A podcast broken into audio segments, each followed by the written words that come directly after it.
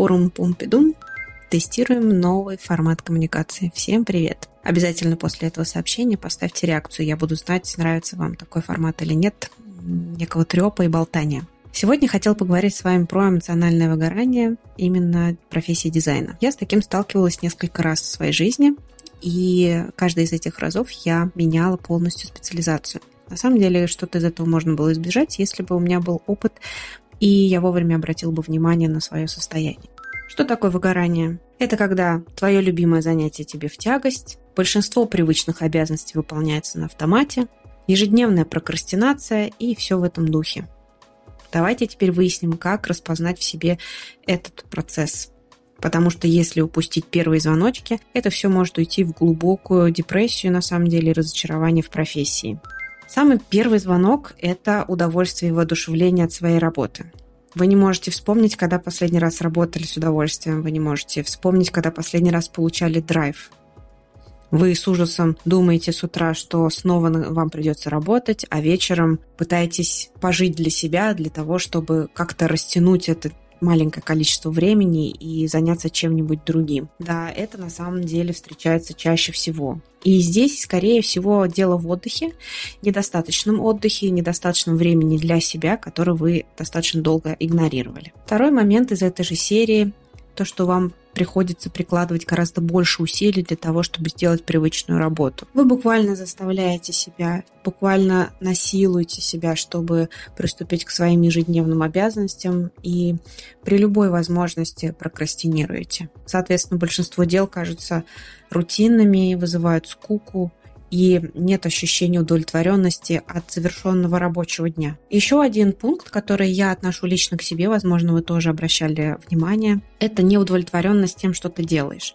Тебе кажется, что твоя работа совершенно не отвечает тем задачам, которые были поставлены, можно было сделать гораздо лучше, тебе совершенно не нравится то, что ты делаешь, но у тебя нет физических сил это переделать, у тебя нет ни идей, ни решений. Это тоже очень важный звонок. Все разы, когда я фактически опускалась на дно, полностью сжигала себя, я фактически полностью на 360 градусов меняла направление, вектор в дизайне. Например, с веб-дизайна перешла полностью в идентику. А из идентики перешла в графический дизайн. Потом вернулась обратно в веб-дизайн и в продуктовый дизайн. Сейчас э, я достаточно долго э, нахожусь в продуктовом дизайне и очень уверенно себя здесь чувствую, потому что научилась наконец-то распознавать в себе эти звонки и вовремя помогать себе выйти из этого состояния на первой стадии. Причин выгорания на самом деле может быть очень много.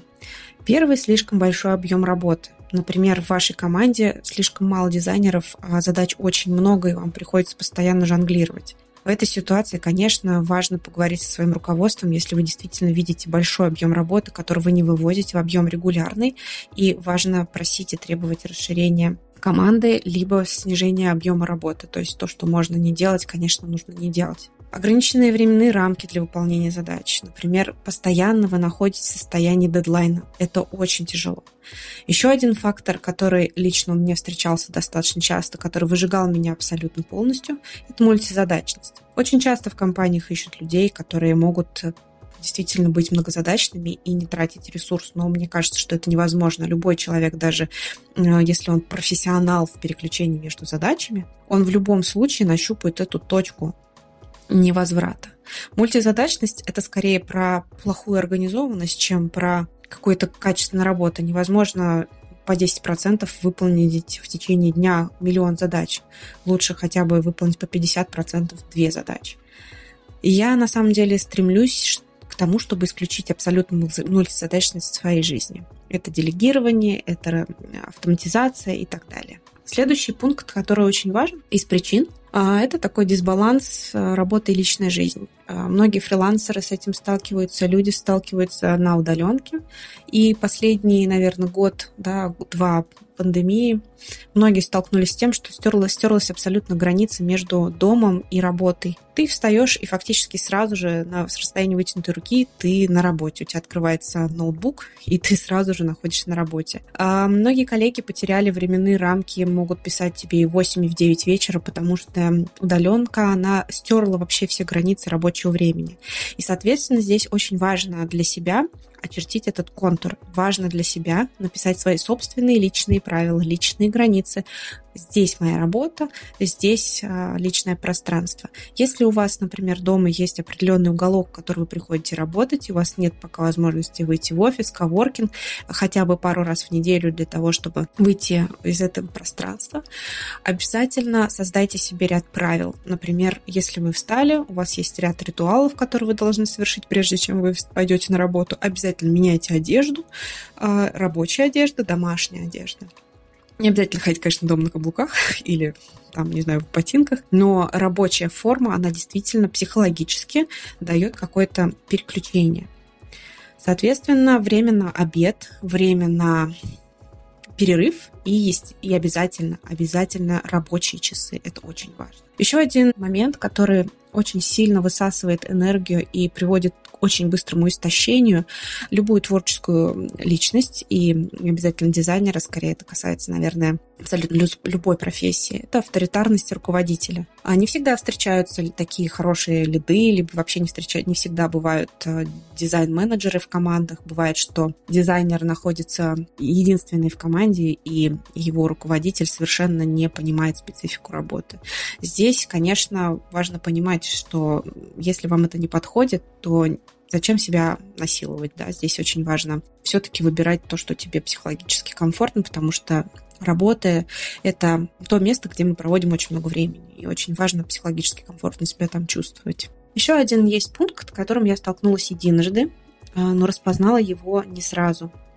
Это жесткий и чрезмерный контроль и какая-то система управления руководителя, либо вообще компании в целом, когда эти рамки очень сильно начинают давить. Например, ты хочешь что-то решить с помощью коммуникации, договоренности и так далее, а тебе фактически дают автомат в руки и говорят «иди». В такой ситуации очень непросто, потому что если это противоречит твоему внутреннему личному а, принципам, ты с этим не справишься. Ну, либо справишься, но не очень долго, и потом от тебя останется только пепел. Не всем это подходит. В своей карьере в качестве лида команды дизайнеров, я всегда старалась оставаться буфером а, между какой-то а, достаточно жесткой внешней средой а, снаружи компании, когда я работала с госзаказчиком, и такой очень теплый, уютный дизайнерский мирок, который получал через меня отфильтрованную информацию э, совершенно в другом формате, в другом ключе. Мы создавали свои собственные внутренние какие-то процессы. Благодаря этому я видела, что продуктивность нашей команды гораздо выше продуктивности команды, например, аналитиков в другом подразделении, где коллеги чувствовали очень жесткий контроль, очень жесткое давление э, со стороны их руководителей. Да, у меня было с чем сравнить, и я конкретно понимаю, как это может сильно влиять на выгорание. Ну и самый важный пункт, наверное, для дизайнеров, с которыми, э, с которым часто, настолько часто сталкиваются, я, честно говоря, не понимаю, почему во многих компаниях это не выстроено,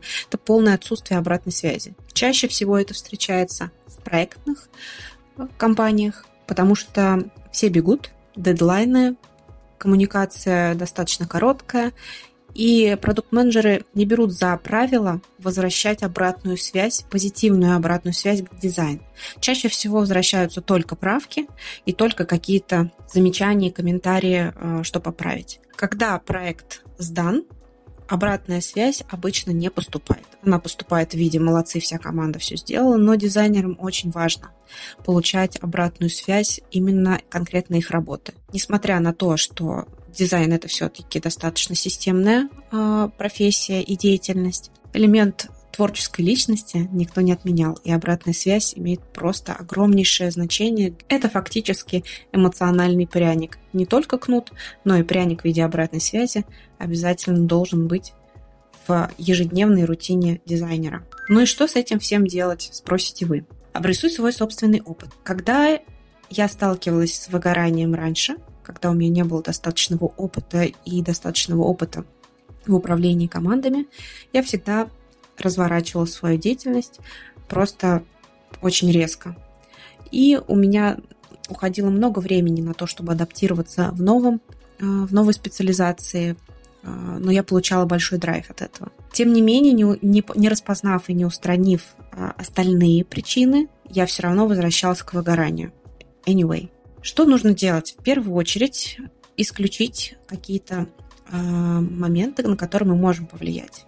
Там, где мы говорим про конфликты в коллективе, естественно, нужно выйти с предложением их урегулирования. Нужно подумать, как я могу исправить эту ситуацию. Где-то, возможно, поможет твой руководитель. Если он, в принципе, до этого этого не видел, есть кто-то, кто в коллективе действительно очень сильно влияет, подавляет, с кем постоянно происходит конфликт, и туда утекает огромное количество энергии, нужно обязательно об этом аккуратно, деликатно сказать своему руководителю на, на встрече один э, на один и попробовать решить. Если мы говорим про определенные жесткие, жесткое давление, авторитарность или жесткий контроль на работе, естественно, здесь, скорее всего, без смены а, работы каких-то кардинальных вещей изменить невозможно. То есть тут важно распознать, в чем причина, и попытаться ее решить. Да, кстати, бывает элементарно творческий кризис, когда мы, например, достаточно долго работаем в одном продукте, полностью целиком понимаем все процессы и вносить какие-то кардинальные изменения становится уже не так драйвово, здесь на самом деле может прийти на помощь другая техника. Это расширение спектра своих дизайнерских задач.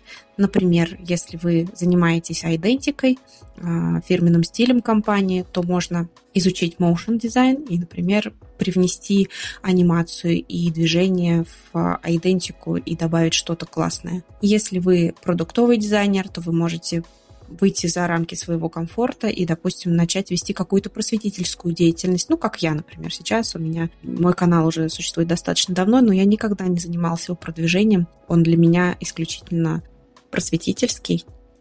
А любое продвижение, конечно, требует регулярности, вложения, и это становится уже твоей второй работой. Участие в хакатонах, конференциях, запись подкаста, открытие телеграм-канала, ведение профессионального инстаграма, выход за свои собственные рамки комфорта и профессиональной деятельности дают вот этот самый внутренний эмоциональный толчок, разбавляют и раскрашивают вашу рутину, ну и без скромности повышают вашу собственную внутреннюю важность. Конечно, если вы не страдаете к чрезмерному перфекционизму, излишнему ответственности, исполнительности и заниженной самооценкой. Да, это на самом деле к выгоранию имеет абсолютно прямое отношение. Поэтому если все-таки у вас есть такая тенденция к супер ответственности, к самопожертвованности, чрезмерной принципиальности, то даже эти инструменты могут вас на самом деле еще больше погрузить в выгорание. Также я хотела бы еще сказать про одну важную вещь. Об этом говорят абсолютно из каждой розетки. Естественно, про физическую форму дизайн, так, как, так же, как и любая профессия в IT, это сидячая и малоподвижная профессия. Мы не обращаем внимания на наше самочувствие, на то, как чувствует себя наше тело. И забываем, что наша голова прикрепляется к нашему телу и ее питает. В особенной группе риска еще люди, которые привыкли к стимуляторам энергетическим напиткам, алкоголю, ну, либо вообще фармпрепаратам, которые усиливают активность ЦНС. Длительная неестественная стимуляция организма, кроме привыкания, еще приводит к истощению всех ресурсов в нервной системе и способствует развитию эмоционального выгорания в целом, из которого самостоятельно фактически невозможно выбраться. Поэтому нужно разбавлять свой ежедневный график физическими упражнениями. Не обязательно это должны быть походы в спортзал, достаточно делать какие-то небольшие упражнения с помощью, например, приложений Nike или какие-то еще, где представлены совершенно короткие программы по от 5 до 10 минут, где можно размяться, отпустить рабочие задачи, перезагрузиться и почувствовать себя гораздо лучше. Также хочется упомянуть про менторские программы. Сейчас очень много сервисов, которые, на которых можно найти себе наставника, Работа с ментором, мне кажется, актуальна не только с профессиональной точкой зрения. Старшие коллеги, лиды и сеньоры обычно делятся опытом, личным примером, и взаимный интерес ментора и менти обязательно приведет к какому-то результату. Поэтому не стоит недооценивать такие сервисы. Я сама решила поучаствовать в таком сервисе на Солвере. Итак, пять стадий преодоления выгорания. Первый – осознать. Это самый главный шаг, который на самом деле труднее всего дается. Второе – восстановиться. Важно устранить главный раздражитель и восстановить исчерпанные ресурсы, и физические, и ментальные. Обрести баланс. В случае с выгоранием из-за того, что работа занимает, например, 100% времени жизни и нет границ личных, для выхода из эмоционального выгорания нужно сначала балансировать сферы жизни, работы, здоровья, отношений, творчества, обучения и так далее. Следующий этап – мотивироваться определить для себя какие-то сферы развития, расширить рамки, выйти за зоны комфорта, не только работа, выступления, запись подкастов, каналы и так далее. Ну и последнее – развиваться. Каждая сфера поставит для себя какие-то достижимые, четкие цели и обязательно есть слона по кусочкам. Ну и не забывайте про наличие психолога. Психолог поможет нащупать конкретные шаги для выхода из этого состояния и проконтролирует их результат. Я надеюсь, это небольшой аудиокаст был вам интересен. Обязательно ставьте какие-то реакции. Если у вас есть вопросы ко мне, вы всегда можете написать мне лично в Телеграме или в Инстаграме. Всем пока, услышимся и увидимся.